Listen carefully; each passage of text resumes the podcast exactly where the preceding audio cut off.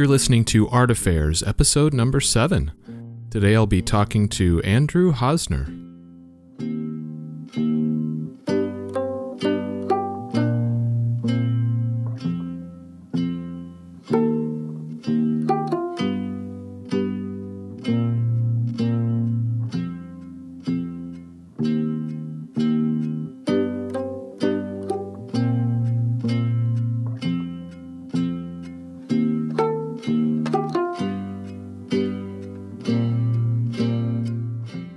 So my name's Michael Faith, and this is Art Affairs.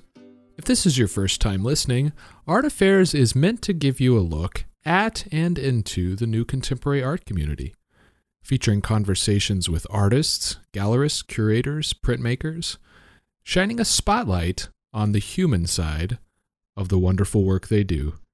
You can dig through previous episodes complete with show notes at artaffairs.podcast.com. And you can check out new episodes on all your favorite podcast platforms. Of course, if you like what I'm doing here, be sure to subscribe. And you can always connect with the show on Instagram and Facebook at Art Affairs Podcast. All right, so today's guest is co-founder of ThinkSpace, Andrew Hosner. I first met Andrew for the first time 4 or 5 years ago when I was in town for a show at his gallery, and have been following his gallery ever since, and I've since become friends with him. And one of the things that has always really impressed me about him is how he has always approached the community and the artists with a really strong sense of community and a collaborative spirit. He really stands out as an example of somebody who has uplifted the people around him and helped them to succeed and continue to be successful himself. And I really admire that about him. So I was really eager to have him on the show to talk about that. But then also his gallery, ThinkSpace, is approaching its 15-year anniversary. In about a week and a half from when we recorded this, they have a 15-year anniversary show. So I was really eager to talk about that as well. So we talk about the origins of ThinkSpace, how it has evolved over the years to adapt to the explosion of social media, general advice to artists, and a whole lot more.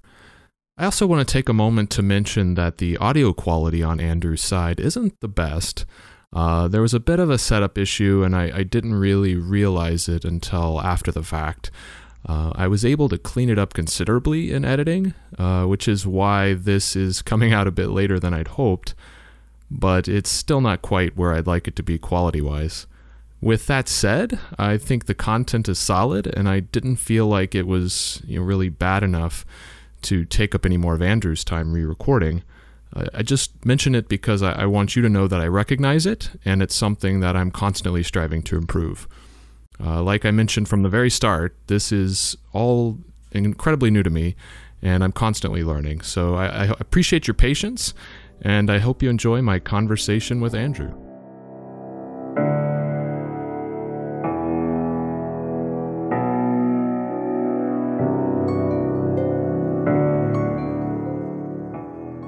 Andrew, welcome to the show, dude. It's really great to have you on. Thanks, Michael. With ThinkSpace turning 15 this year, I'd like to start by revisiting a bit about how it all began.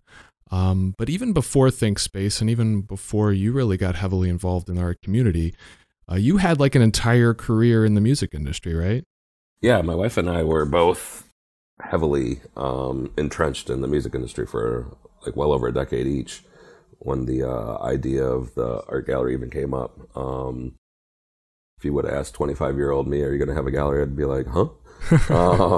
So it's definitely, we started a little later than a lot of folks do. But with that said, I think we went into it with a skill set and a knowledge of marketing and how things kind of influence one another and how important collaboration can be. And you were doing marketing for them out in Philly, right? Yeah. My wife was involved on more of the sales end of things, and I was involved on more of the marketing end of things. But with that said, she was heavily involved in marketing as well because she worked for a distributor that basically connected a lot of smaller labels and got them into the bigger stores and stuff like that. So they were a conduit. So you met her while you were out in Philly, or was it after you moved to LA? Met her through the job. Yeah. Okay. Because she distributed our label that I worked for. So I would constantly see her when I came out to LA where she lived, or when I came to New York for sales conferences where she and all the other reps would come into. So eventually it clicked one fine day when I took her over to High Times offices for a visit. Took some of the reps there that I knew were inclined to enjoy something like that, and it made a big impact. Very cool. And even though you were in the music industry, like visual art was still a big component of your life, like for pretty much your entire life. Because from what I understand, even as a kid, you took art lessons from a family friend, right? Yeah, my middle school art teacher, Bob Shane, rest in peace. He was super influential in just like getting me off my ass and just creating. And my mom and my grandma's old house, rest in peace, are still filled with like my early drawings, all framed up and stuff, of Captain America and Paddington the Bear and everything else I used to emulate when I was a kid. That's amazing. So, I mean, it seems like art's always been a passion of yours, even though you sort of took a detour through the music industry. It's always been a part of your life.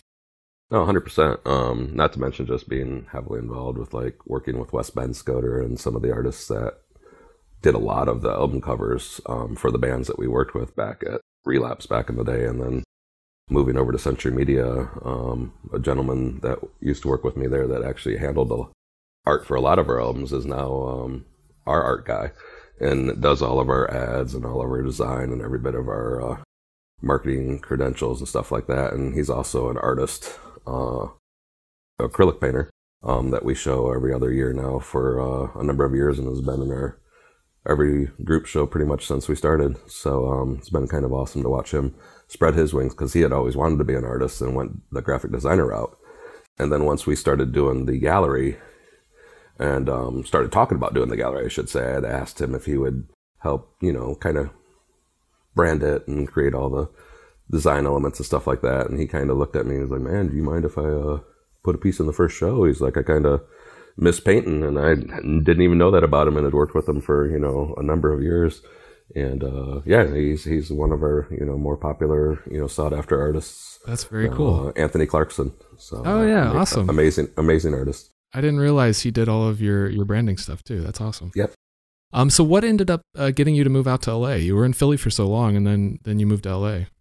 Coming out here a couple weeks in summer 2001 after Sean and I had kind of clicked that summer in New York, like late July, August, and we kept in touch via long phone calls for about a month until where I finally said, you know, fuck it, I'm coming out there for a visit.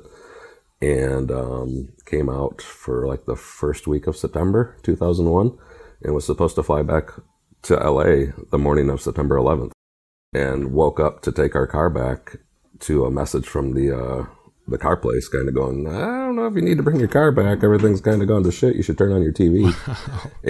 And we turned on our TV and literally started watching it right before the second plane went into the building. And it was kind of a life-changing moment on a lot of fronts. For sure, yeah. For a lot of people, not to mention myself, because that basically, you know, made me realize I wasn't flying back that day. Stayed a little bit extra.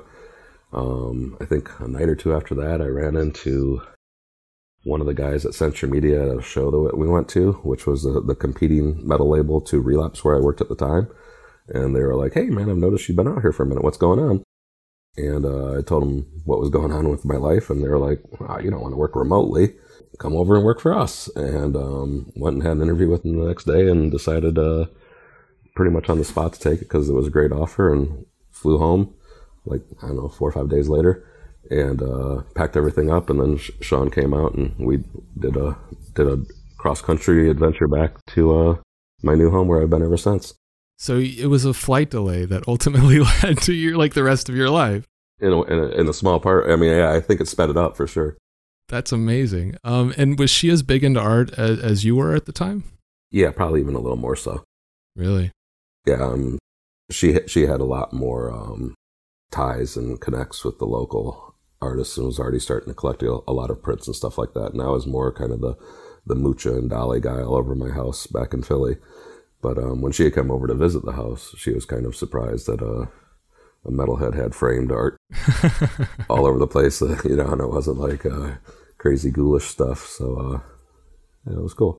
That's awesome. And then after you lived in LA for a while, you got really heavily into the art scene there, right? Like you guys were going to shows like every weekend from what I understand.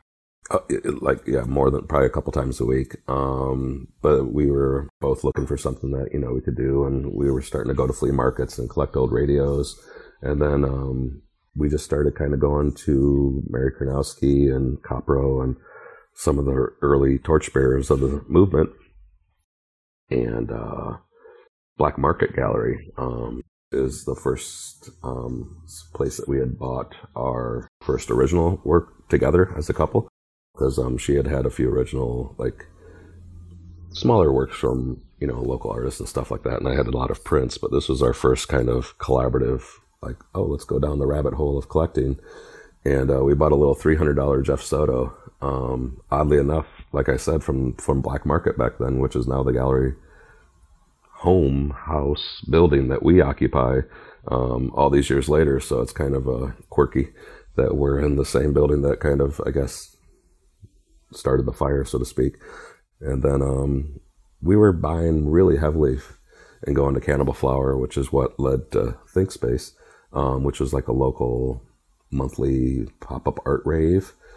Back then there was Cannibal Flower and Create Fixate, which were two big outlets that provided artists that couldn't get into the gallery movement out here a chance to show. And they would be like 4 to 5 hour affairs with a small admission with all sorts of crazy performance art tied in. And then usually anywhere from 50 to 100 artists on the walls. And you just could go and check out like really cutting edge, amazing stuff that you just couldn't see at any of the galleries around town. And back then it was a much smaller gallery scene for this movement than it is now here in LA. Or I should say than it was like maybe 5 years ago, because it's kind of, you know, done its natural progression. And now we're back to, you know, about 4 or 5 key galleries, whereas 5, 6 years ago there was twice that. But a lot of them didn't weather the challenges that have faced a lot of us over the last decade. But no, it was a pretty magical time, very different time. We were going to so many art shows, and I was so anal retentive, and I was constantly taking notes and just having like a little notepad of shows to go to. And our graphics designer at Century Media, the label I worked at the time, was like, "Dude, let me make a simple little website for you to, you know, to share all this knowledge that you collect with other collectors out there, because there's really no way to gather it all." Because that was before. I mean, Juxtapoz was still a Geocities website. It was like updated like once every quarter. And, you know, High Fructose, Arrested Motion, yada, yada. None of those existed yet. And Juxtapoz was still a quarterly originally back then. And it just had like a little line listing and like 8 font or maybe 6 font at the end of the issue, where you could kind of, if you know, galleries had their shit together and got their listings in early enough, you could see what was going on. So we started compiling all the listings that I was on from just various email lists and just going out too often and collecting all the postcards when they actually still mattered, and compiling all that into a weekly little email. And within a couple months we were at like 3, 4, 5,000. It grew really quickly. People signing up for it to get the details, to where it was getting to the point where we would be out at shows and people would come up to my wife and I and thank us for letting them know about that show. They're there because of us and things like that. And it was kind of wild. And we got pretty popular in the scene in 1988 and started like actually putting the little Sour Harvest logo icon that Brendan Monroe made for us on the back of their postcards as like kind of like Sour Harvest approved. And that went on for about a year. And then one faithful day in like the summer of 2005, we were all hanging out over off of Melrose. LC from Cannibal Flower had gotten a very small little storefront right off of Melrose. I'd say like maybe 200 square feet. I mean, it was tiny. And he was kind of trying to have a gallery outlet to help nurture folks like Luke Chueh and Joe Ledbetter and Thomas Han and Joshua Pecker, Sylvie G, a lot of the artists that were making waves early on at Cannibal Flower, but there wasn't a space to kind of help them go to the next level. And, you know, galleries that had just opened like 1988 and a few others were starting to, you know, see the writing on the wall, and we're starting to, you know, invite folks over to shows, and I don't think LC wanted that since he had did so much with Cannibal Flower at that point. So he opened the Art Annex, and it was open for like maybe a month. It hadn't really done a proper show yet. It was just showcasing inventory and stock from past Cannibal Flowers. And we popped by there one afternoon to see it. And a collector, or I shouldn't say, sorry, an artist friend of both of ours, Nathan Spohr, that had actually did Cannibal Flower's logo back in the day, was hanging out too. And we were all just hanging out, having a smoke and talking about art. And we were talking about how Sour Harvest is doing and what Cannibal Flower is going to do next.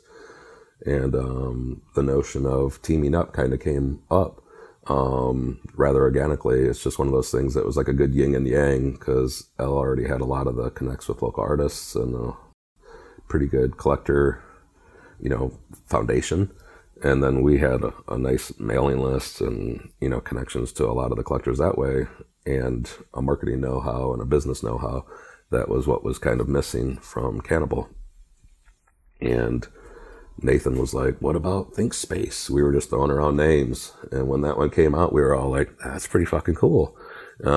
We definitely wanted a name that wasn't, I don't know, just typical, I guess. And we didn't want to have like Hosner Contemporary or Krosky Contemporary, because it's about the art. It shouldn't be about your ego and your posturing of your family's name or any such bullshit. No disrespect to galleries that choose to go that route. It's just we chose not to. And once we did that, we kind of started poking around how we were going to, you know, kind of launch it. And within a month, word got out, and they've become really close friends over the years, but back then we didn't know who they were, but two girls that are a couple, Nicole Rosen and Suzette Frank, surprised us one day on MySpace and were like, hey, we just bought your domain and this, that, and another thing. And when we were looking at it, we were like super perplexed, because we're like, are these guys trying to, you know, get one over on us, or are they going to try to sell it to us? It was super, super early on. And it was just one of those things that they're both super entrenched in the tech industry. That's what they do for a living. And they were like, look, man, we did this as a favor for you, because if not, somebody else would have done this. Sure. And we're like, oh shit. You know, just, and again, I mean, this is very early days of the internet. So we were like, rad, and we met with them, and a couple days later, and they gave us everything, so it was all officially in our hands. And then they went and helped us. Once we designed our logo, they bought our first sign for us as like a little opening gift. Oh, wow. Just like really crazy stuff that just shows how amazing the art community is.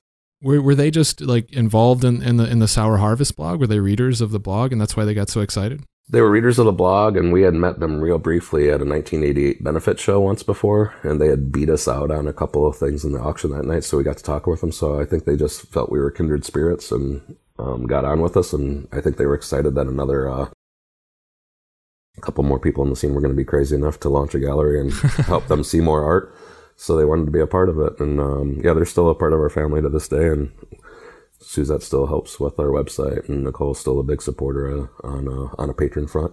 That's amazing. It's a very kind of punk rock approach. I mean, even back with Cannibal Flower, it seems a very punk rock approach to like doing a gallery event. And then you guys come along and sort of the, you know, communication aspect of it and marketing, and then you combine together. It's like punk rock the whole way through. Oh, 100%. I mean, especially coming from where we come from the metal side of the music spectrum and stuff, we realized early on that, you know, collaboration's key. You know, a metal band can't really go out and tour by itself. It's got to tour with two or three other acts from two or three other like-minded labels, so they all put in money, time, bandwidth, you know, exposure, and pull from each artist's fan base, and then you've got an event. And early on, we knew that doing group shows was going to be important, because we saw how impactful that Create Fixate and Cannibal Flower were. Not to mention, we were coming out of the ashes, you know, no, I shouldn't say ashes, it's still going to this day, but coming out of, you know, the Cannibal Flower school of things. And we just kind of amplified it and gave it a business backbone. That's very cool. And so it was originally in Melrose, and then it moved to Silver Lake for a while? Yeah, we were in Melrose for 5 or 6 months in the space that Elle had from a friend. And I think Like, yeah, because we were there in November. We had to move in May because the beginning of May came up to us, the guy that was basically letting us have the space. And naively enough, my wife and I never really asked the scenario of how he got the space. We probably should have. I think we just assumed it was rented or locked in, and we were just, I mean, it was never even a plan to do this for a year. It was just like, let's have some shows. Let's have a few parties. And it just kind of kept snowballing and doing its thing. And one day this gentleman came in and was like, oh, hey, that's cool. You guys are, you know, having some success here and the space is fun, but my wife wants to open a hair salon. I'm going to let her have this space. And we're like, oh, cool. When? And he's like, end of the month. And we had, it was a, yeah, I mean, I think for a good amount of time, we all were just like, oh, it was fun when it lasted. And we were trying to wrap our heads around how to do it. And we knew we couldn't get into a space that quickly. And we had Lola Gill now, but back then just Lola, her first solo booked for the following month, and we knew it was going to be a big show because she had just had her first solo kind of focus at Cannibal Flower, and that went over really big. And my wife and I owned a couple pieces, and we knew many people that, you know, were excited about this coming out, so to speak, for her. And maybe 3 to 6 months earlier, we had been to a pop-up show out in Silver Lake at the space that turned out Logan Hicks, the world-renowned stencil artist, owns and operates. And it was just his studio, and he was really good friends with Leslie Repido, an artist that isn't really that active anymore. She's kind of more of a mom and doing her own little things on her Etsy. But back then, she was a pretty prominent artist, and she had curated a show there at Logan Space that we had went to, and we were just sitting there racking our brains, and Leslie's like, just go out there and talk to him. And I'm like, all right. So I drove out there on a whim, knocked on the door. Logan answered. He's like, hey, Andrew. And I pitched him on the notion of, hey, would you mind cleaning up the front of this gallery? There was like a boat in there and all sorts of crazy shit. It was just his storage, and then his studio was in the back where he cut stencils all day. And I was like, hey, man, you'd save us. Can we just do this for like 3 to 6 months until we find a space? And he's like, awesome. He's like, I can't say no. He's like, let's do this. And he came on board and let us do that. We were able to open our show. We didn't miss a beat. Wow. And for about 6 months, we coexisted with us in the front and his studio in the middle, kind of. And then in the back, we had like a little office that we both shared. And right around the time we were getting to the point where we knew we had to find new digs, he had decided he was going to move to New York, where he's been ever since. And he was like, hey, man, he's like, I've got a pretty killer lease here. Do you guys want to take it over? And we were like, shit, yeah. Gave us a little bit more space. When he moved out, that's when the project room was birthed, okay. When we started doing 2 shows a month, because we were able to make his studio into a smaller second gallery space. And I think we hung out there for about another year. And right there at that Silver Lake Sunset Junction area, which really put us on the map. It was just a lawless kind of off the radar part of LA. We would start our shows on Fridays at like 7, and they'd be going to 1 or 2. It was just, there were parties. We were sponsored by Grolsch and Doers. So, I mean, we had like literally like cases and cases and cases of the Flip Top Grolsch. Which was an expensive beer and a nice beer to begin with, and then Doers, which was a really nice Scotch. And word got out, and we would be listed on OpenBar.com every month, and just these like sites that existed back then that I think enabled people to, you know, get wasted all weekend and not ever spend a dime if you took advantage of the flourishing art movement that was all over LA. It was a pretty comical site back then. Once we started growing up, we went out of our way to not get listed on there, to be honest, but like, thanks but no thanks. Exactly. Once we kind of realized that, oh, we should focus on selling art. But we were just working on getting the name out there, and we were still selling a lot of art, but it was still very much a mini Cannibal Flower. I mean, it was very much a gathering, and it was pretty incredible, and like the whole block would fill up with people. And how did you end up in Culver City? We were starting to, you know, the artists we were working with were starting to get pretty popular. And we had just did Natalia Fabia's debut solo show, Hooker Mansion. And it was really well received. We sold a lot of the work, and the biggest piece in the show, oddly enough, sold to Bruce and Jan Helford, who, unbeknownst to us, were in the stages of getting ready to open a gallery over in Culver City. And I don't know, a month or two later, we were like, oh, this show went great, Natalia. You want to do another show? And she was like, oh, shit. I already agreed to do another show at this new gallery. And we're like, what? We kind of like started looking into it, and then realized they were starting to hit up a number of folks that we were working with, which was, you know, our own fault. We should have been thinking more long term and should have been thinking bigger from the get go. And we kind of like, we're like, we need to investigate this Culver City thing a little bit more, and which, you know, was right near our house as opposed to other side of the moon where we were in Silver Lake. It took us like an hour to get there on the weekends to open the gallery and stuff. So we just kind of started keeping an eye over there, and we noticed the black market spot that I had mentioned earlier was on the market. And we went and had a look at it, and it was perfect.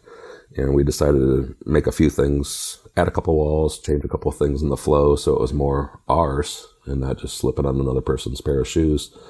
And hit the ground running. And again, we're lucky enough to never have had to miss a show that we had booked, never were closed for more than a couple days. And in our entire 15 years, we've been lucky like that. We're in our third spot right now here in Culver City, and each one has just always flowed right into the next. And we know that going into 2020, we'll probably be looking to move to our fourth spot just due to the way things go. And when a bunch of galleries come into a certain part of the city, we've raised up the rents and the square footage too much to where signing another extension of our lease is just going to get too expensive. And a lot of the other galleries in the town are already starting to vacate and move to other places in LA. So whenever I mention that to people, everyone's already like, where? And it's like, well, it's a year from now. Let's see what happens. So we'll start looking in summer 2020 to see where the next home's going to be. And a lot of the artists that we work with that have maybe done 2 or 3 solos at the current spot, mm-hmm. They're excited. I've mentioned it to them. I think everyone's kind of, it makes sense every, I think, 10 years at least for a gallery to move unless you've got some big, super, super huge space. Besides just being more affordable, what kind of goals do you have for the new space? Do you want it to be bigger? Do you have anything in mind? We want it to be about the same size, maybe the front a little smaller. The front room is pretty big in terms of like what it demands of somebody for a solo. And definitely have a small project room still, but we want the back room to be like 3 times what it is now. I would love the back room to be bigger than our front gallery, to be honest. We're doing so many museum shows moving ahead and a lot of other things of that stature that storage is paramount for us. And we want to be able to have like a dedicated print area and dedicated ship area and stuff that we used to have, but as we've grown, it's just been overtaken by storage. And we get by now, but we know that having a bigger back end would it's just going to make my team's life a lot easier. Sure. Which is, you know, the most important thing to me because they make us run and are who we are. Very cool. Obviously, collaboration has been something you're really big on over the years. I mean, I think Space alone was sort of born out of a collaboration. It's really ingrained in the DNA. So one example of that over the years has been the Beyond Eden event. So I wanted to chat with a little bit about that. That started back in 2010, and I think in its original form lasted like 5 years, and then has been resurrected again this year, a couple months ago at DesignerCon. How did that all first begin? How did that get started? When it started, the first one was called East of Eden. And it ultimately was the brainchild of, I can't think of his last name right now, but Mike, the gentleman that used to run Junk Gallery, JUNC, right at pretty much almost catty corner from us at the Silver Lake Junction area. And he was, a lot of people don't remember him, or it was too early in the movement, but where Giant Robot is and GR2 is now, he was very much, I mean, they were still around back then, but he followed their mold. He definitely got a lot of kids right when they came out of Art Center. He had a specific vision, and he was the first gallery to really like champion Brendan Monroe, and who we were like huge fans of back then. So we were constantly over at his space, like, you know, supporting him and vice versa. And we were all in a part of LA that was just a little funky. LA has little sections that if you're from one area, you won't go to that earlier and vice versa, just because of geography and drive time and shit. And there was a lot of really cool cutting edge spaces like ourselves and Junk out in that area at the time. And we just knew if we banded together and, you know, screamed together, we'd make a louder noise and get noticed. And he was like, what if we did a small little, you know, an art fair without walls was his notion. And he and I talked quite a bit, along with Tulsa Kinney, who ran a little space out there. And we were able to get the ear of the director over at the Los Angeles Municipal Art Gallery, which was located on the grounds of the Barnsdall Art Park, which is a little forgotten gem of just a few acres of goodness up on a hill in Hollywood that's just filled with sculptures and just little arts theater and Frank Lloyd Wright's early house, and just like a lot of hidden art gems are up there that pretty much a community of 50 and olders knew about, but the younger art generation didn't. And we kind of pitched them that, hey, this will be a twofer. You know, you'll help us, and we're also going to greatly help you by bringing a couple thousand people that are primarily under 50 up here. And we rolled into the idea of doing East of Eden. I think there was 6 or 7 of us early on. I honestly think that we're the only one of the batch that's still around, of the galleries that gathered together for that first East of Eden. I'd have to look, but I'm 90% sure on that. And we did it, and it cracked off really well. And then when it came time to do it the next year, a couple of the galleries had already faded away. Mike from Junk was starting to realize that this wasn't what he wanted to do. I think he wanted to be a teacher a little bit more, which I believe he still is a teacher to this day out at the Art Center. And we were kind of like, shit, we don't want to let this go.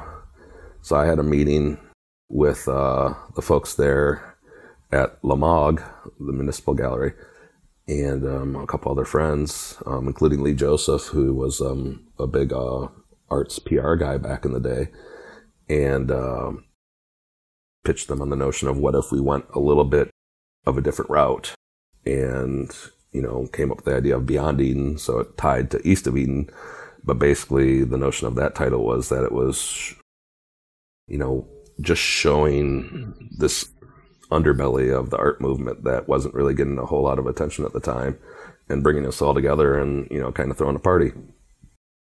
And it came out amazing. I think that first one we had 3,500 people show up over the course of the 2 days, and just knew that something was clicking then. And the people at the Barnsdall loved it. And each year that it grew, we kind of started incorporating the theater into it and having movies play there, Mr. Bitchin and many other ones.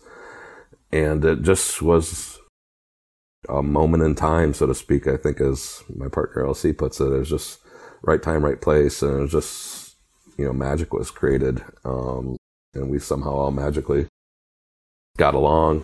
And, I mean, looking back, those are pretty crazy events, because we had about 4 days in there to hang an entire, you know, 15,000 square foot space and then run with it. And then those led to a really good relationship with the director there, which down the line, a couple years after having done a couple of the Beyond Edens, I was connected with Robert Williams by Greg Escalani, rest his soul, the old mastermind behind Juxtapoz and Copro Gallery. And he was basically like, we were just chatting, like, hey, you know, Bob's got a new body of work and nowhere to put it, and he's always wanted to have a show at Lamog. He's like, and I know you have an in. And he's like, you should go out and have a meeting with him. And I was like, yeah, fucking hey. Went out and met with him at his house. And where's Bob live, Sean? Carlsbad? Chatsworth. And like sat in his studio just ogling at these masterpieces all over the place that he's creating, and we had met a couple times prior, and he's just the most down-to-earth like guy you can imagine for a legend. And I don't think anyone can argue that statement about him. I would argue it with anybody. He's definitely a fucking legend. And we sat, and he explained to me how when he was a kid in the 60s, he went to Dolly's show there at Lamog, and how he was at every day he was at the show, and he never missed a day. And for all 2 months it was up, he went every day, and it was the most, you know, life-changing experience and influential thing that he's ever went through. And he told himself then that, you know, before I die, I'm going to have a show at Lamog. And it was just like, wow, let me see what I can do. So I went and had a meeting the next day with Scott, knowing that I had Robert's full blessing to make it happen.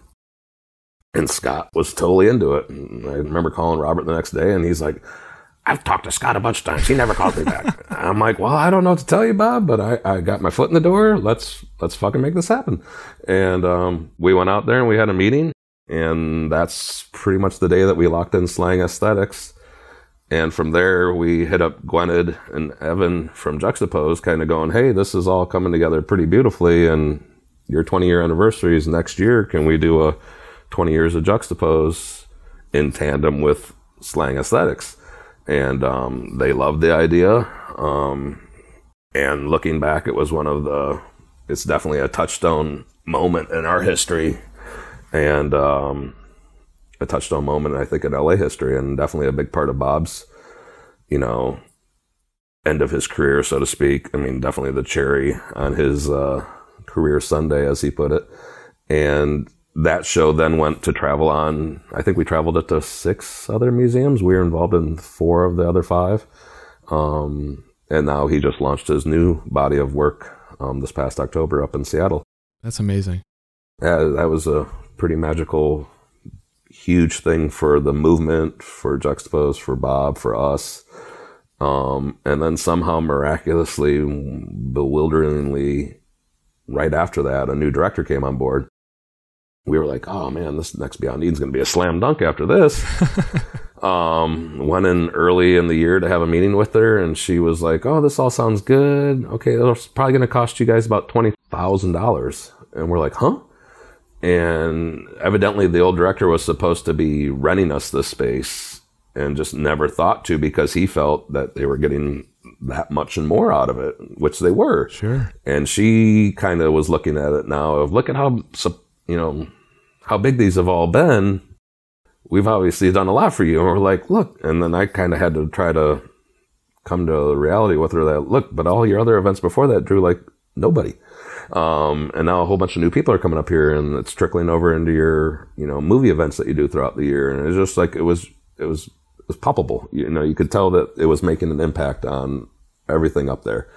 And her having not been there for any of that growth or development, wasn't seeing it that way. And we had already had that 5th Beyond Eden all booked. It was ready to go. So we went ahead and did it, and that was the first one where we had a charge admission. I was basically able to go, hey, let us still do this, but the following week we'll have you that 20K. And we got our normal couple thousand people through the door, and we charged $10 a pop, so we were able to get that money together. And we then paid her just to, you know, follow through. And the last day of the show, that Sunday, I decided to just do, like, there was probably a couple hundred people there, because Sundays were always good, because it was more of a family day, and people that didn't want to, you know, deal with all the drinking and the partying aspect of, like, the openings of those on Fridays. And I was just like, hey, thanks everybody for coming. Wanted to let you know that sadly this is going to be the last day of the last Beyond Eden ever. It wasn't our plans, but, you know, due to, you know, powers that be not seeing the worth of it all, and us not really wanting to charge $10 admission to this, we're going to bow out and go out on top instead of, you know, going to someplace smaller and, you know, just doing it half-assed. And I think like 20 minutes later, a girl came up and tapped me on the shoulder. And it was Shannon that used to run this gallery out in North Hollywood that we had did a small little pop-up with 4 or 5 years earlier. And she's like, Andrew, she's like, I'm working at this amazing library now called the Brand Library out in Glendale. You need to come check it out. And never heard of it, much like Barnesdale is kind of a beautiful gem built in the 60s that just kind of feigned from, you know, being on people's radar and was kind of catering to a 50 and older crowd, and went out there, and the space is epic. And that's where we now do our biannual Nexus event. It wasn't quite as big and didn't have quite as many rooms as Beyond Eden. She really wanted us to keep it to be Beyond Eden, but I didn't want it to be, like I was saying earlier, I didn't want it to be a shadow of what it once was. And it just didn't seem like it was going to be able to, like, 3 or 4 galleries would fit, but not 6 or 7.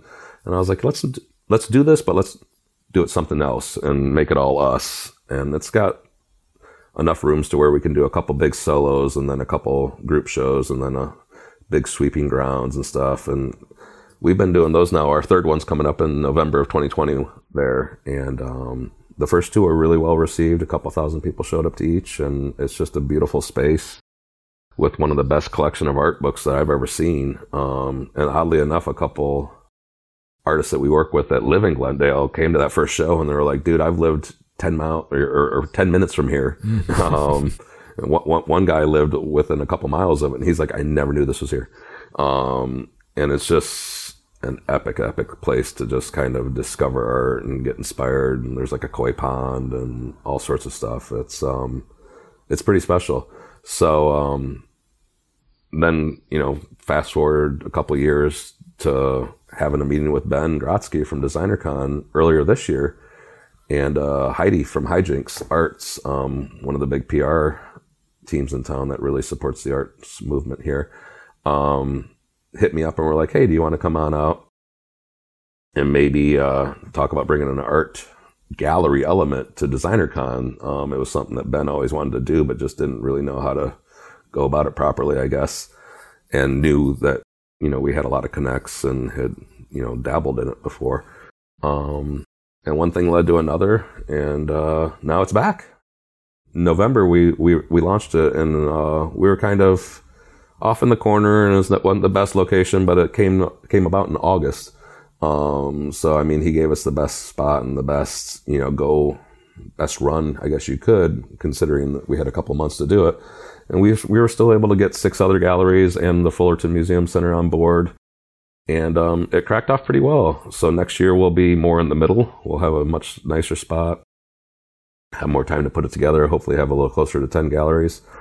And really kind of bridged the gap between the, you know, the gateway drug that is DesignerCon and the art world, because that's where, you know, you go to get a cheap little hand painted, you know, sculpture, or, you know, one off, you know, hand touched print or a print run, and I mean, it's very much the gateway drug for getting into fine arts. I mean, just like prints are and things of that nature. I think once you start buying 4 or 5 prints a month, you realize, oh hell, if I didn't do this for 2 months and just saved this, I could maybe get a small original. And that's what happened to us back in the day. I mean, Mary Kronowski one day was like, hey, you guys are buying a lot of prints. You know, if you do payments, you can maybe do a bigger piece. And my wife and I looked at each other and we're like, payments? She's like, yeah, I'll do payments for up to like a year. You guys rule. And, you know, we were super supportive of her and vice versa. And I think that's when we got our first like piece that was 4 figures. I think we got like a $1,200 Camille Rose Garcia that took us just about a year to pay off. Wow. But looking back, I mean, that was one of those instances that really kind of made us go, oh shit, we can collect even though we have a pretty small income.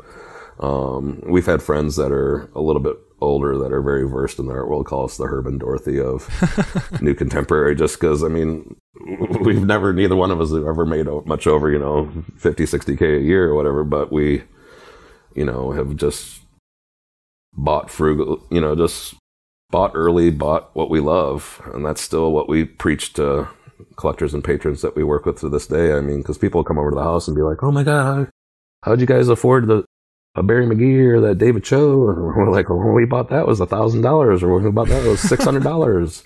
And people will be like, how'd you know? And it's like, I don't have a time machine. It's like, I just bought it because I liked it. And I'm right. Like, luckily we have a pretty good eye, I guess, it's shown over the years. And at the same time, You just got to trust your gut, you know? And I mean, honestly, there's probably 100 pieces in our collection of, we probably got 700 pieces. We need to catalog it. We started 2 years ago and then we haven't continued. So you don't have any kind of record of what all you have? No, sadly we do not. Oh. I'll be honest, we do not. If anyone out there is listening and wants to help us, hit us up. I mean, we've got the first 300 or 400 on an Excel grid, and then, but that I think in 5 years we haven't been able to even think about updating it. But everything's all beautifully stored and beautifully packaged, and you know, out in our garage, temperature controlled, and this, that, and other things. So, and now, I mean, for 3 or 4 years now, every time we buy a piece, it's Sophie's choice. Something's got to come down and go away. And every time I go out there to put something away, I always see something that I wouldn't mind coming back in and putting out. But then we're in the same situation. Oh shit, something's got to come down. Do you feel that you guys being such avid collectors has made you better at running the gallery?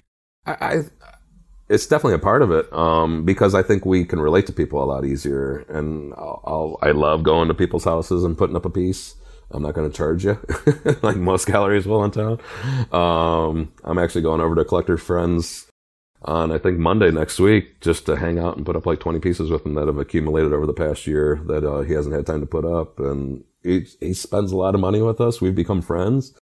And honestly, I think it's going to be a fun day. We'll probably just twist up a couple and hang out and, you know, put up art and smoke and have a good time talking about art. So I'm actually kind of looking forward to it. But yeah, it definitely does. And I think it helps us connect with the artists a little bit more. I still got a super creative, you know, artistic side to me when it comes to our marketing and a lot of the cool installations and things like that we've done over the years, and the projects that we've done at the museums with Powwow and others. A lot of the crazy installation ideas have been birthed from just sitting down with the artists, spitballing and throwing ideas out at them. And they're like, oh, I never thought about that. Or they'll throw out an idea that I then build on. So things of that nature are really exciting and special. And I think it always brings new ideas to our head of what we can do. And a lot of the duo shows and that we've done over the years, like, it's been just artists that I thought their palette would work really nicely with each other, or that there was a thin red line that connected the two bodies of work. And more often than not, the two artists didn't really know each other. And now, you know, looking back on most of those duo shows that we've done over the years, the artists are still like best buds. Oh, wow. It's just like we brought two kindred spirits together that have, you know, created magic multiple times over since the show's ended. And it's just kind of neat to see that building a small bridge like that can lead to so much beauty being shared with the world later on. For sure, yeah. Yeah, yet another example of sort of the spirit of collaboration that you always seem to have are these roadshow style exhibitions. You where you team up with galleries to put on a show in their space. It's the LAX / whatever other airport you go to. How important have these collaborative shows become in your yearly lineup? We're pulling back on them greatly going into this year. I think we've only got one this year in June at ABV Gallery, Greg Mike's space. We went really hard the last 2 years.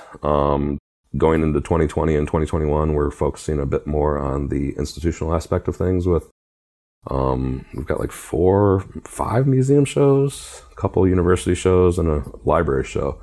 So, but with the LAX series of collaborative shows, I knew early on that it was going to be super important, going back to what we were talking about with like bands touring and the metal side of the music world. And it's just helped get our name out there in a great way. It's helped a lot of the artists get another strong gallery behind them in a great way, because each time we do one of those, I'd say 6 to 12 artists that were in that show then get picked up by said gallery to do, you know, shows throughout the year, other group shows they do, 2, 3, 4 person shows, sometimes the solos. And that's ultimately what we want to do, is just create as many opportunities as we can for the creatives that we work with to enable them to actually do it full time, to make a living off of what they do. Because if we're only offering them one show a year, it makes it a little bit more difficult to do that. And with the also said, we knew the movement just had to be exposed as much as possible. Social media has been magical for this movement over the last decade. And with that said, it's put the art in the hands of a lot of people on their, 2x2, 3x3 inch screens.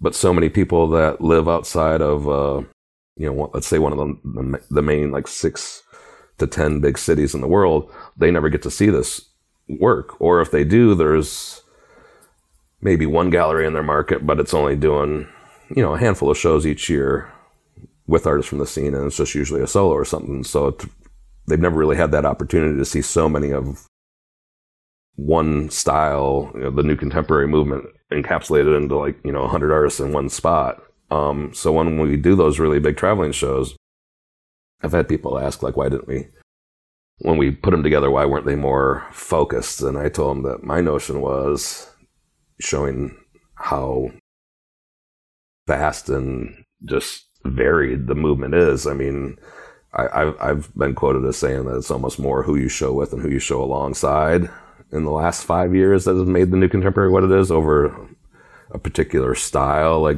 when it was more pop surrealism or lowbrow, which were both titles that were a little too confining for where, how vast the movement was becoming. And when High Fructose started kind of having new contemporary included in their masthead, it was already a term that was getting banded around out there for about a year. And we just knew it was, for lack of a better term, just perfect. It is kind of an oxymoron because it's just new. But I actually saw that term on the walls of the Chicago Museum of Contemporary Art, just earlier this year, being used in a slightly different context, kind of explaining how the contemporary that they're featuring is the new contemporary because it's different than Warhol and Basquiat and stuff. So obviously the history books will, in the next 10 to 20 years, come up with a better term, or maybe we'll stick with new contemporary. We shall see what the scholars go with. But we need to get you out here to Austin. I know, we've been looking into it. We're totally down. I mean, and that's the thing, we've never really pursued these. We've always let them come about organically. We'll be hanging out with the gallery 2-3 years in a row at an art fair, and we're and they'll just be oh man, we love what you guys do. And then it just kind of comes about. We don't really want to invite ourselves in anywhere. Oh, we're, I guess, like a vampire in that way or something. I don't know, but we want to be invited in. So, and because we've been hit up a lot of times over the years where it's obvious that it's just a gallery that no one's ever heard of, and they're just hoping that we can come and, bring them a bunch of attention. But we always want it to be somebody that's already making a noise, so to speak, but in a market that's not, an A market, or, more of a secondary, tertiary market.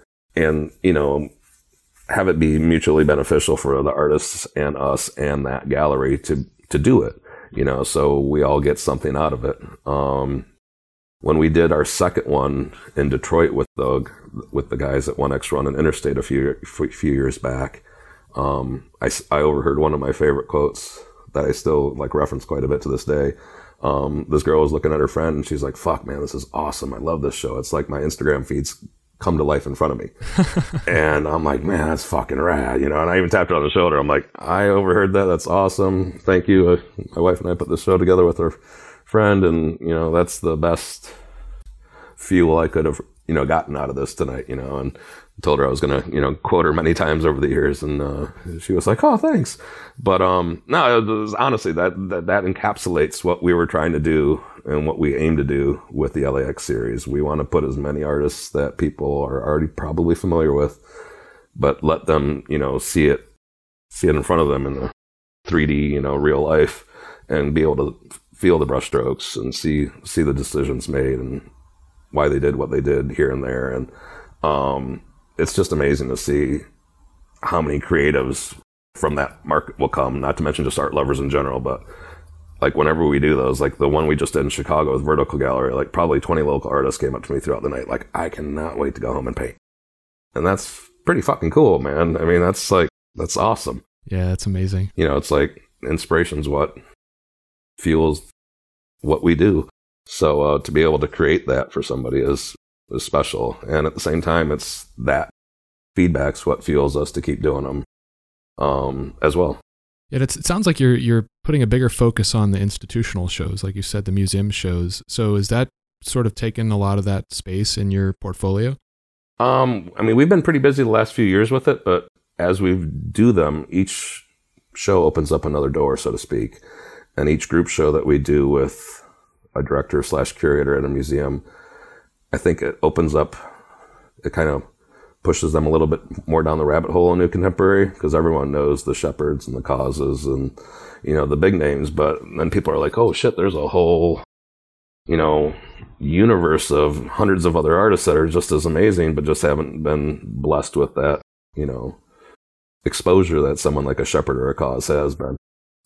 And then they, I think they also then take a look at how those first group show or two did that we curated for them, and they see like how many new bodies came in, how many new like people under 30 came in, and they listen to the feedback over the year following, and it's really starting to lead to us getting small solos for our artists at the institutions that we've done group shows with in the past, and that's ultimately what we want. We just did Kevin Peterson. We're working on Kevin Peterson's first big solo for next year. Cinta Vaudel will have her first big museum solo in 2021. Spencer Little's working on one. So it's just things of that nature that are just the main reason why we're continuing to push, try to push the doors open. And we know that the more successful shows that we have at the smaller museums, the more the bigger museums are going to have to start to pay attention. Because at Long Beach Museum of Art, where we've done the Vitality and Verve exhibitions, it's just 25 miles outside of LA, so everyone goes. The second one was so big, we had to turn away like a couple thousand people on opening night, which was good and bad. But the museum was baffled. I mean, I think like 5,000 people showed up, and due to fire restrictions and just time, we were only able to get about 3,000 of them through the show. But each successive Vitality and Verve exhibition that we did there broke the attendance records that we set with the first one. They'd been around for like 40, 50 years. The first one drew just over 22, I think. And they were like, this is the biggest show we've ever had. And then the next one drew 24, and then one after that drew 25. So it's just like, that's a lot of people to get into a small museum of about 10,000 square feet in a secondary market. And people pay attention to that. Sure. And we're doing a lot with the Fort Wayne Museum of Art out in Fort Wayne, Indiana. We've got a really special show coming up there in 2021 that I don't want to mention, so no one takes the idea, but it's pretty fucking rad. We're working on that right now. And then Hebrew Brantley's going to have a big show there that we're helping curate. Awesome. To bring more people in the Midwest to his art, since he's, you know, right there from Chicago, just a couple hours away from Fort Wayne. And a couple other things are coming together for 22 and 23 with them in terms of solos for artists that we've had there. We had taken Bob Williams' Slang Aesthetics show there as well in the past. And then Andy Campione from the MOA up in Lancaster, just about 70 miles outside of LA. We're getting ready to do the third edition of Powwow Antelope Valley there this September. Oh, nice. And then we're taking over the museum, and there'll be solo shows with Mark Dean Vecca, Kayla Mahaffey, Kevin Peterson, and Kathy Ager, plus a big group show. So we're really excited about that. And the third edition of Nexus is coming up in the fall at the Brand Library, with a number of amazing solo shows and group shows in the mix. So, and then Spencer Little has his solo show at Moa Cedar in the summer. And Julio Acab Dianig will have a solo at MOA in 2021. Julio Acab, as most people know him on Instagram. But he'll be coming over and doing some installations out in the desert of his masterpieces that he recreates out there in 2D form, when they still look like they're all beautifully framed up. So we're excited about that. There's just a lot of stuff cooking, and I know that the shows that I just mentioned will lead to a couple of other shows that I'm trying to kind of shoehorn in at other spaces that are, you know, we've got their ear, but they're still wanting to see like what we do with the next couple shows. So it's like a snowball effect, really, is what it is. It's a total snowball effect, and we just want to continue with it because ultimately, I mean, that's what's going to cement this movement and cement the artists of this movement in the history books is institutional recognition and involvement. Nothing's going to do it more so in a quicker, stronger fashion than that. Just looking back historically at how the art world works and how movements like the pop movement and stuff came to, you know, such importance and prominence was due to a few curators really making moves and taking, you know, Andy over to Paris regularly and things of that nature. It's just, you have to do that to make a noise, especially in this day and age of the internet where it's a little too easy for people to just drop somebody a DM and, you know, forego a person like myself. And I get that. And that's why we do so much, because I think, I say this all the time, and I mean, some people are like, you're shooting yourself in the foot. And it's like, no, I'm shooting you in the foot because you don't hustle like we do. You got to earn your 50% these days. You know, it's too easy for somebody to just have a space and go, oh yeah, I'll do a show and then take your 50%. And it's like, if they're not doing ads in 2 or 3 magazines, if their social network's not stronger than yours, and if, you know, they're not really got like a built-in collector base, then why the fuck give them 50%? You know, I'm sorry. I mean, I'm throwing stones at some people, and well, get off your ass and work harder. Yeah, that's something I wanted to talk to you about, because I think you mentioned social media earlier, and then it's come up again. And clearly social media has changed the art scene in ways that we're only just beginning to fully appreciate. But how do you as a gallerist think that other galleries and yourself has to change in order to stay relevant in this age? You just got to do a lot more, like I was saying, because people like, you never take a break and this, that, and the other thing. And it's like, well, it's just too easy for somebody to just go, sure, and reply to that DM and get all the 100%. But I think the artists that realize the worth and the weight of a strong gallery are the ones that are still, you know, making the best of both worlds, so to speak. Because, I mean, I never make anyone sign like an exclusive or like you can't sell anything to anybody. Because, I mean, it's going to happen, and we can't keep people busy 365 days a year, and people have to live and pay bills, and I get that. I do ask during that 3 to 4 month period, you know, month or two before, month or two after, you know, to funnel stuff to us, and that's just mutually beneficial for both parties if the show does well. But to this day, I've worked with artists that are still selling works out of the back end, out of their studio, on DM to or setting up a commission when I have a show on the walls. And I'm like, and whenever I find out about it, I'm just like, really? I'm like, come on, man. And it's only happened a few times, but it happens. But I just, sometimes people don't really get the big picture. So we've taken it upon ourselves the last 3 to 5 years, especially when we bring on a new artist or somebody, you know, that maybe's coming over to us or graduating up a notch or whatever, to kind of lay out like, hey, this is what I'm going to do. And this, that, and this are going to come to you probably within a couple months of starting to work with us, just because we have strong connections with this blog and strong connections with this magazine, and to not be naive and that it's just magically coming to you. It's like to know that working with us brings a lot of weight, brings a lot of benefits, brings a lot of return and reward. And we really fucking work hard to deserve, I feel, the percentage that we take.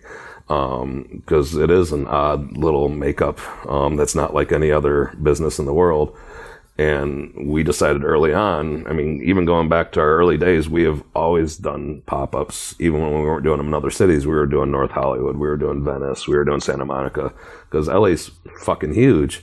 So, I mean, you can be making a big, big noise over on the west side, and no one knows who the hell you are or gives a shit about you downtown. So that's why we, you know, did LA Art Show early on and helped launch Littletopia with Greg back in the day and things. It just all goes back to collaboration.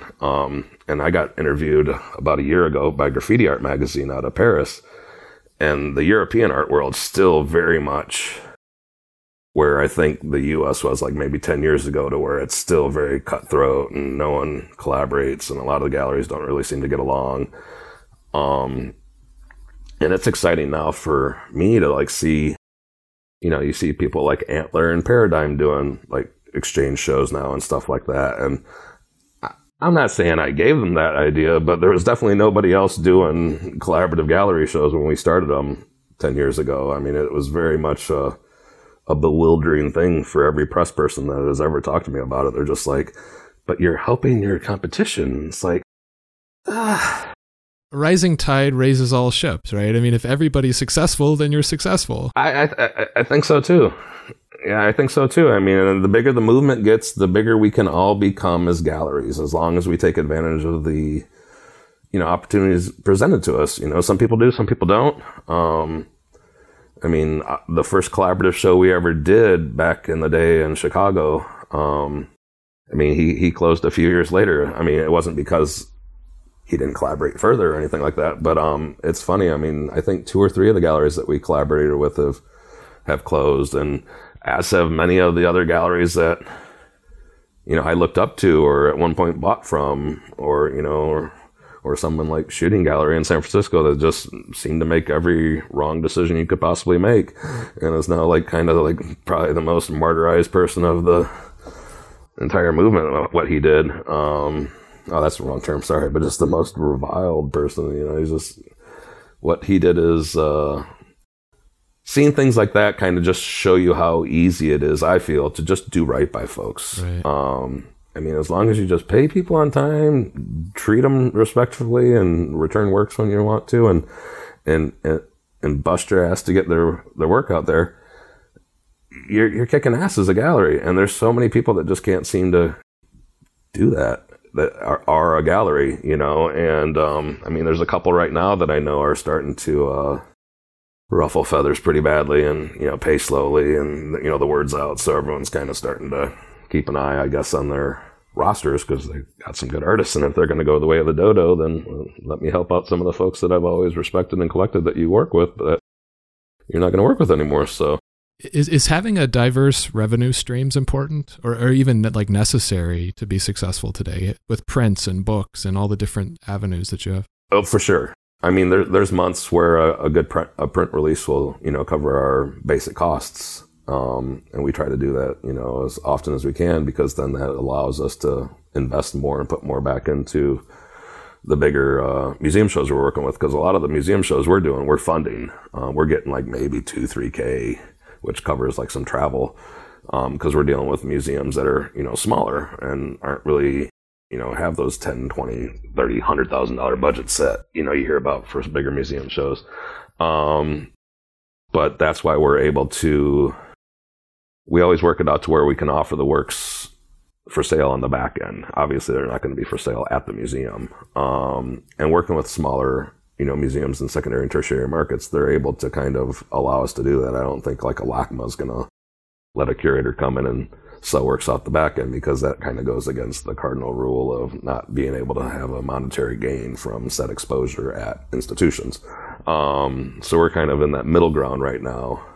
And whenever we do that, whenever we do have a successful show, we always donate some back to the museum that let us do that, which, you know, works out to be a nice tax deduction for us, you know, gets the gallery a little bit more in cahoots with the museum, and it's just a nice symbiotic relationship at that point.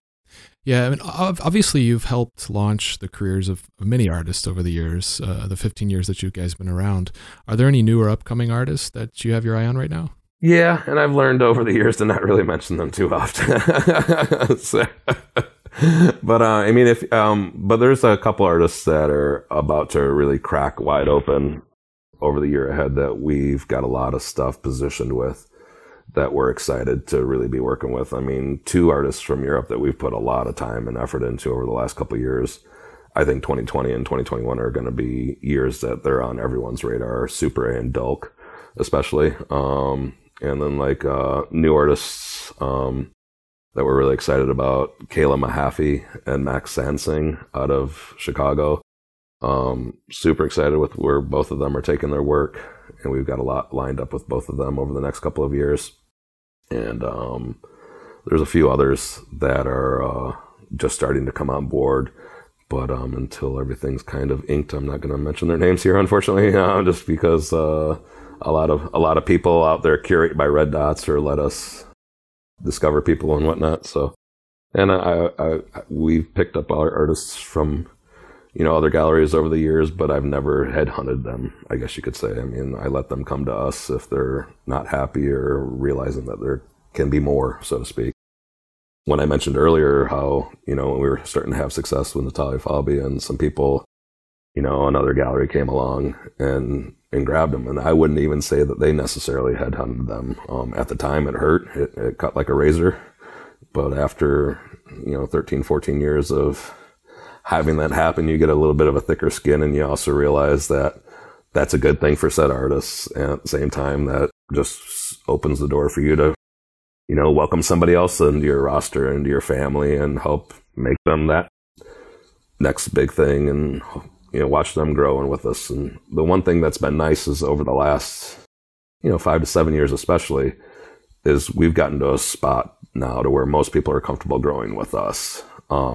But now with the advent of, I guess, a lot of the artists from our movement starting to kind of get to that next level of success, which I guess doing museum shows like I do, I'm kind of fueling this, but I'm my own worst enemy in a way. But I mean, more and more blue chips are realizing that, oh, I need a Mark Ryden, I need a Shepherd Ferry, I need a Cause, you know, to kind of be cool and look like they have some clue of what's going on with the greater art market, which they don't, but, you know, that lets them seem like they do. And so they kind of come along, and there's quite a lot of cannibalism going on. I think it's going to be a lot more of it going into 20 and 21 and 22 as more galleries like ourselves that are really starting to get our artists out there on an international stage via fairs and, you know, institutional shows and stuff like that, that the more, the brighter the light is that we shine on them, the more eyes are starting to go, interesting. So it's a double-edged sword in a lot of ways, but I think as long as you continue to hustle and, you know, work as hard as we can, whatever, people will want to hang around. What sort of advice would you have for new artists who are just getting started in their careers and want to get noticed? I get asked that a lot, and it's a tough one nowadays. I often think if I was a teenager in this day and age and having to live with social network bullying and just all that shit. It's just such a different world. Even just from 10 years ago, even though the internet was around 10 years ago, it's vastly changed with how people are, you know, how things are perceived. And there's just some more social networks than ever before. It's like, which ones do you focus on? Especially with Instagram being kind of shit these days. But I think more than anything, I still think it goes back to getting your work seen. And I always tell artists, get together, form a small community, even if it's just going to your local drink and draw and meeting more people there. But there's strength in numbers always wins. And if you can get together with 10 other friends and rent a space, you each pop in $100 for the month and you throw a big ass rad party, even if you don't sell anything that month, getting seen, getting exposure, making noise is the best thing you can do, I feel. And just being a part of your local scene. I mean, don't hit up a gallery saying that you want to show with them when you've never gone there. It's like I'll have people come in and be like, oh man, I love your gallery, blah, blah, blah, I love your mom. It's like, I've never seen you. I mean, I'm really good with faces.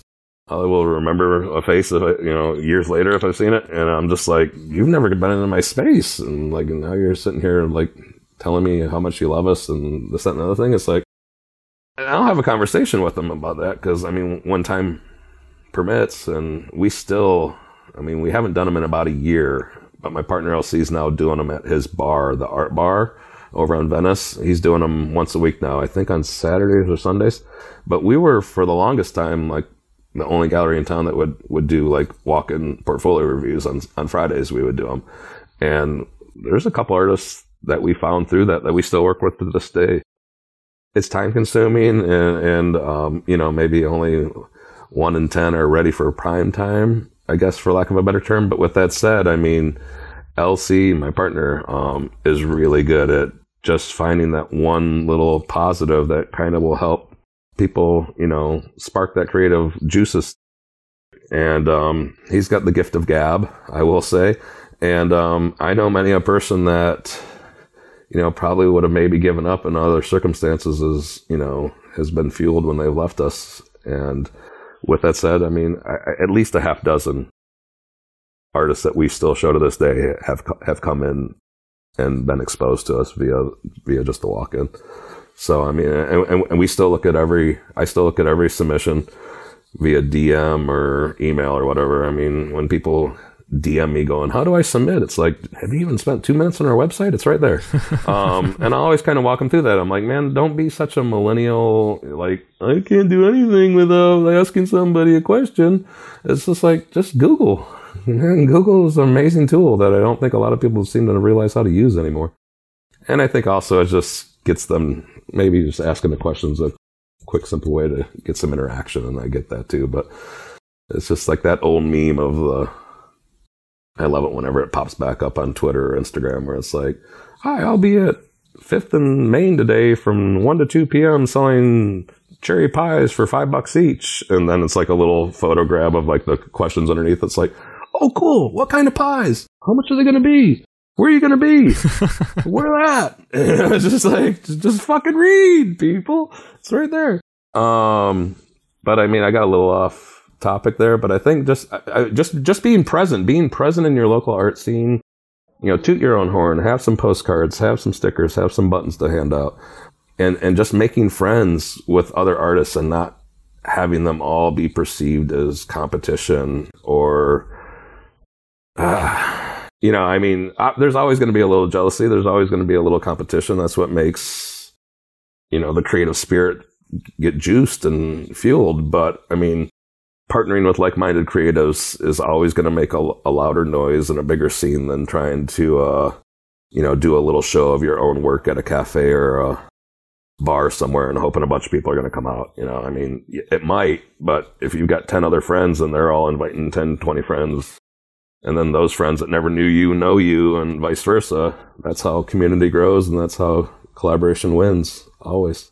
Yeah, that's amazing because, I mean, Jeremy kind of echoed it when I was talking to him about how he selects people in the convent that he shows. He was saying something very similar. He's like, I'm not going to show you if you're not coming out to the shows and participating in the community. And like that's the community spirit is really a big part of what he's trying to put on. And it sounds like that's an important thing to you, right? Completely.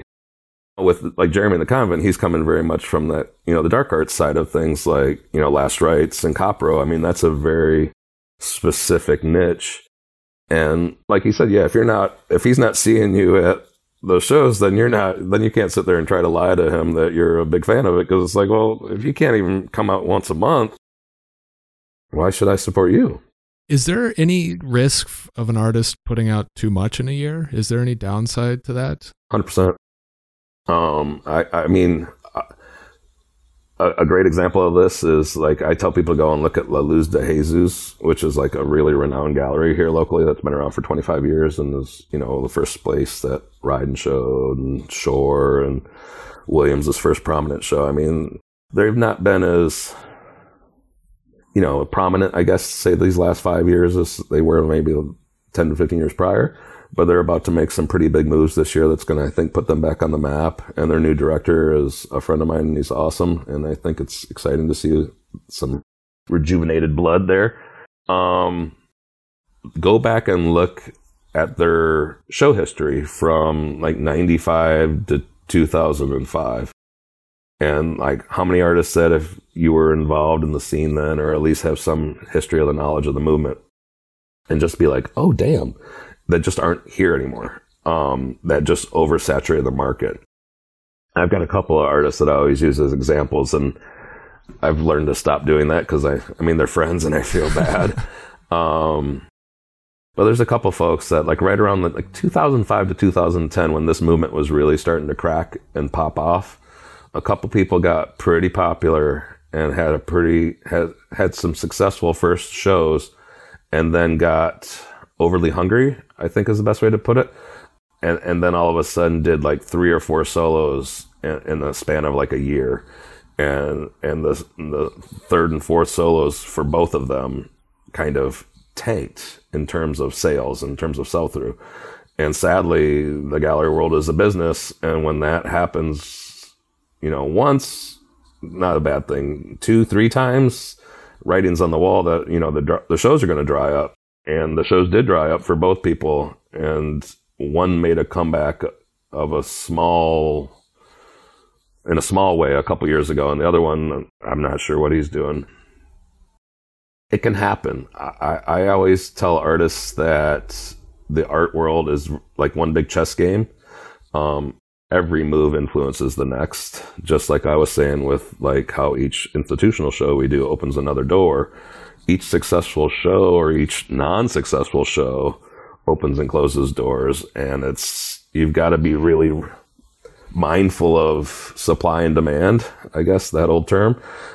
You know, if you've just had a big show sell out in March, don't go and do another one in May. I see a lot of street artists doing it right now. I think, I don't want to name names.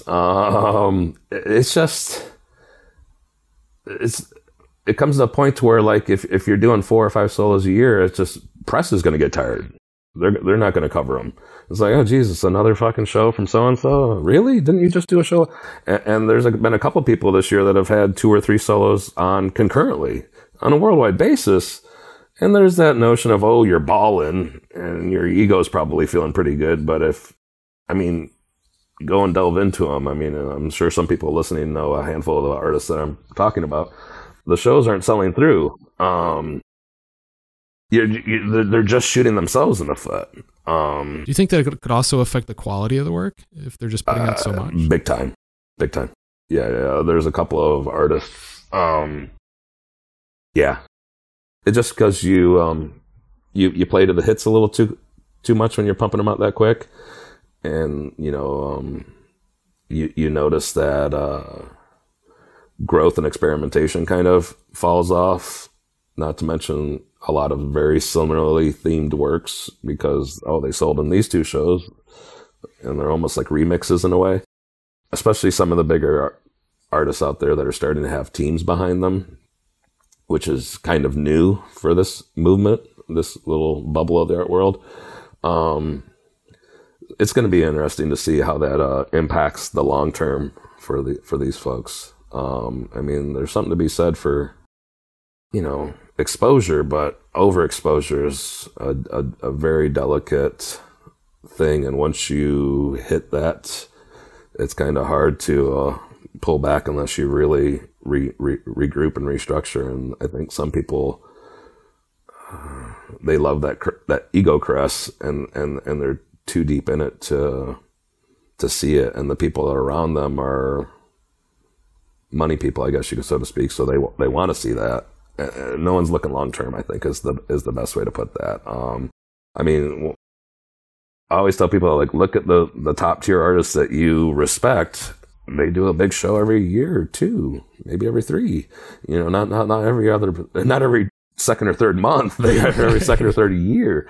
And then I'll hear people go, well, how the fuck am I supposed to survive in the interim? And that kind of goes back to that question that you asked earlier that I think I got a little off track of, but doing exhibition catalogs, a catalog of your work every 5 to 7 years, affordable prints, high-end prints, sticker sets, button sets, enamel pins, magnets, shirts, hats. There's so much stuff, right? That, artists that I don't think could do a button set, I'll go on their site and they'll have like a whole array of merch. And I'll talk to them and they'll be like, oh, I'm fucking killing. And it's just like, shit. And then I tell artists, like, just to start something as simple as, like, just start your own little Etsy or your own little shop. There's a number of artists that came to me with that. And I'm like, start this, launch a sketch each week and maybe a print quarterly. And I talk to them now years later and they're like, dude, that shop pays for my rent. They're like, thank you. There's just something they didn't think about. And then once you build that market, and if you're smart about it and you fuel it just enough and you don't oversaturate it, it's crazy. Those 5s, 10s, 15s, 20s, and 50s add up when you got 100 supporters. And then the Patreon thing that a lot of artists still don't do. I'm like, do the Patreon thing, man. It's crazy how much money some people make off that Patreon. I'm seeing that more and more. Yeah. It's a pretty amazing thing, especially artists that, are talkative, that have a bit of a personality. A lot of people, don't, when you're just trapped to trapped in your room all the time, you know, talking to your dog or your cat and the painting on your easel. I mean, I understand that a lot of people aren't dynamic, outgoing folks, but I mean, when you can turn it on a little bit, and it really adds up. Well, let's talk a little bit about the anniversary show that you got coming up. So first of all, congratulations, 15 years. That's a huge thing, dude. What can people expect from the show? It looks like it's going to be pretty huge. We're excited. We've started putting it together a while ago. We got about 95% of the people in the show that we wanted to. There's a couple big names like Audrey and Esau that are just at places in their life or schedule. Like Audrey's getting ready to move to London. Esau just did a huge museum show for us. And so, I mean, some people just couldn't take it on. And it's a bit of a bummer that not everybody that I wanted could be in the show. But, I mean, it's a pretty amazing show. We've got 71 artists in the show. One person had to drop out due to life. But I think when I started the list, it was like around 150, and I knew we couldn't do that big of a show, because we wanted the pieces to be on 15 by 15 inch panels, which are a little bigger than the 12 by 12s. And we just wanted the focus to be a little bit more honed down to people that we have really worked strongly with. Our family, as I call it, is vast. I mean, we probably actively work with about 200 to 250 artists worldwide, but those are more for the LAX touring shows, and you know, really showing the breadth and the strength and the, you know, diversity of the movement. But with our personal roster, we've got about 30 or so artists that we work with a lot. Like, you know, we're doing a solo every year or two and things of that nature, and then about another 30 or 40 to where we work with them a lot, but they've either got another prominent gallery where they do solos back home in Europe or where it be, or they just paint and have a lifestyle to where like solos aren't really, you know, in their wheelhouse, so to speak. So we keep them as busy as we can with other events and shows and whatnot that we do. So once we were able to kind of hone it down to that, we knew that we wanted to have Treckel involved, which is a local art supply company that we work with pretty heavily over the years. And when we did our 10 by 10 show, they had provided 10 by 10 inch panels to everybody.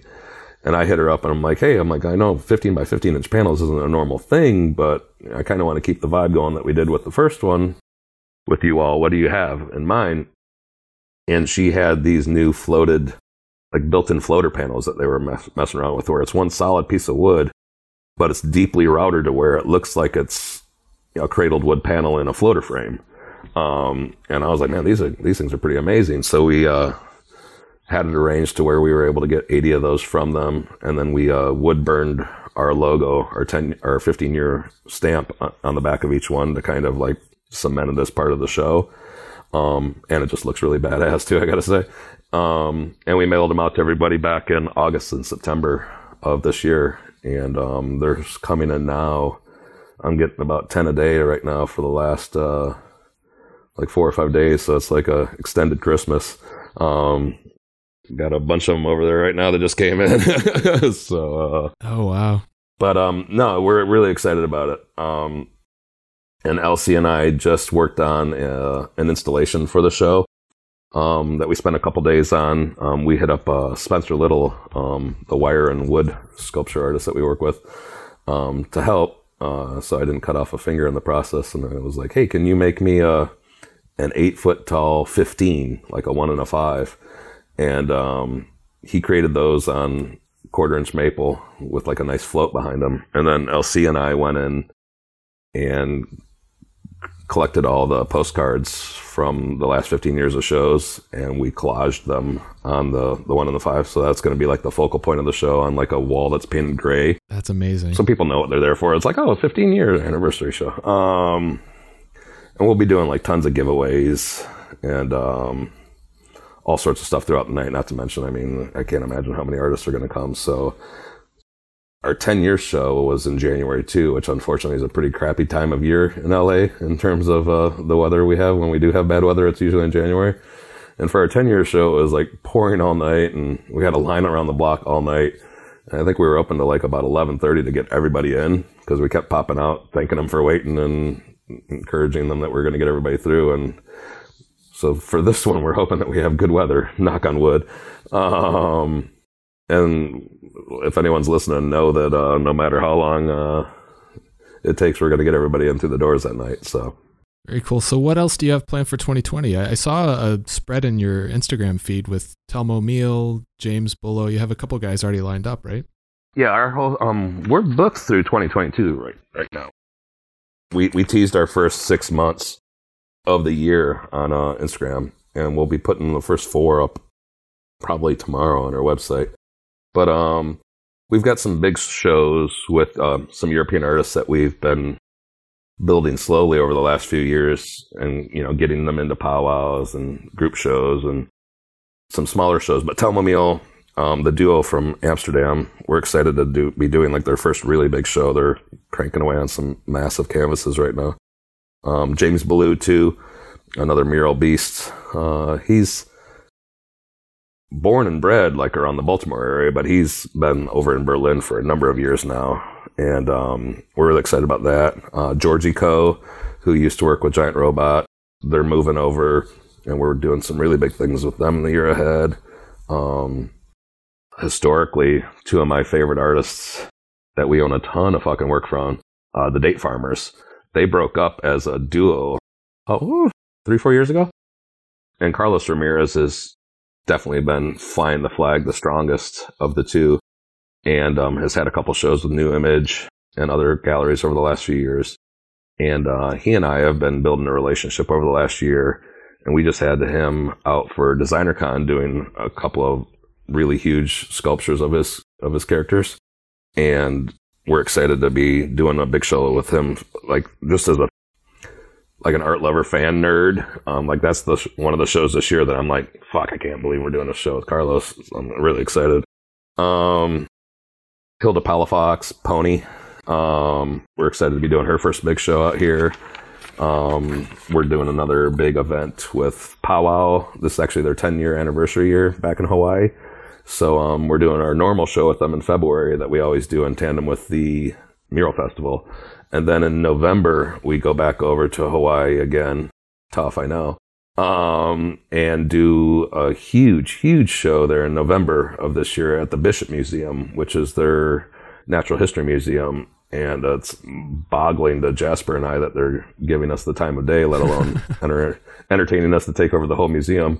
And that'll be a show that's up for 3 months. Oh, wow. And is we're kind of we're deep in the midst of curating that right now, because we're fundraising with the museum and their patrons. So we've kind of asked about 30 artists to like, hey, what's your pipe dream? If budget wasn't a question, what would you create? And then, okay, you've got a budget of about $5,000. What could you create? And obviously, we're not going to be able to bring all said pipe dreams to life, but it's been amazing to kind of see what's in these artists' heads, especially as more and more institutional level shows are presented to me.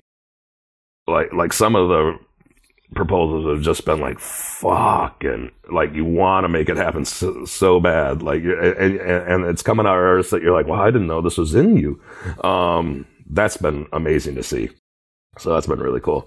Do you think the museum shows have caused artists to bring their A game and go above and beyond? 100%. Even with this 15-year show, I mean, pieces are coming in that we're like, oh, people are flexing. They're spending a little bit more time on these, because I mean, I think they know that there's going to be a ton of exposure on the show, and they're showing with artists that they look up to themselves, and they know that they're probably going to be seen by said artists. Sure. And yeah, whenever you can kind of light that candle under somebody, it's amazing. But yeah, I mean, for every museum show we've done, some of the best pieces I've ever seen from the artist included have come in, because yeah, I mean, you're getting 3 months exposure. It's a museum. There's every possibility that the museum might buy it. So I mean, and that's something else that's, we didn't touch on. I mean, every time we do one of those museum level shows, a few pieces make it into said museum's permanent collection. And that's like, wow. Either via us buying and donating or them reaching out and purchasing directly. So you can't ask for more than that, because that's that artist's legacy, being established and a piece being saved somewhere for you know, for history, and it's going to be safe and sound for years after they've left this mortal coil. That's amazing. All right. Well, we're right at the end now. So I have one last question for you, and it's something that I ask everybody. It'll be an interesting question for you because you work with so many artists, but who is one artist that you'd like to see me have on the show? Oh, wow. Man, Spencer Little, I think, just because his story is, he could talk for 3-4 hours and you won't get bored. The fact that, like, I mean, he didn't really even think about being an artist until later in life, and his path to it has been pretty amazing. And how for like 10 years he's been, you know, almost like a star down in San Diego, but I don't think any people knew about him until we really kind of linked him with the powwow crew. And when that happened, it's insane. The year he's had has been fucking amazing. I mean, that collaboration, you know, and what that's done for him with us and museums and powwow especially. Yeah, I mean, he loves to talk about it, and the big multi-dimensional, moving, insane sculpture he just had at DesignerCon. I mean, Jack Black posted it and got on the morning news. It's just one of those things that's just like, it's still steamrolling, and it's just amazing because he's the sweetest guy. And if you met him in a dark alley, you'd be terrified. You know, it's like he looks like an out of work WWE wrestler. You know, like it's just like he's a beast, and he's gotten to be one of my best buddies over the last few years. It's like, you know, we ask him to come along to Miami and Hawaii, even if he's not taking part, to just be there, you know, so to speak. Halo Pig would be another great person for you to have on your show. Yeah, he has a fascinating Instagram. Yeah, he is a fascinating individual. And he's now he's like fully entrenched in the legal weed world, and he still travels the globe to like work with artists and assist them and document them and stuff. It's just two good passion stories. Yeah. Well, thank you so much for coming on today, man. I'm really excited for the anniversary and for what you and ThinkSpace have for the next 15 years. No, let's hope so.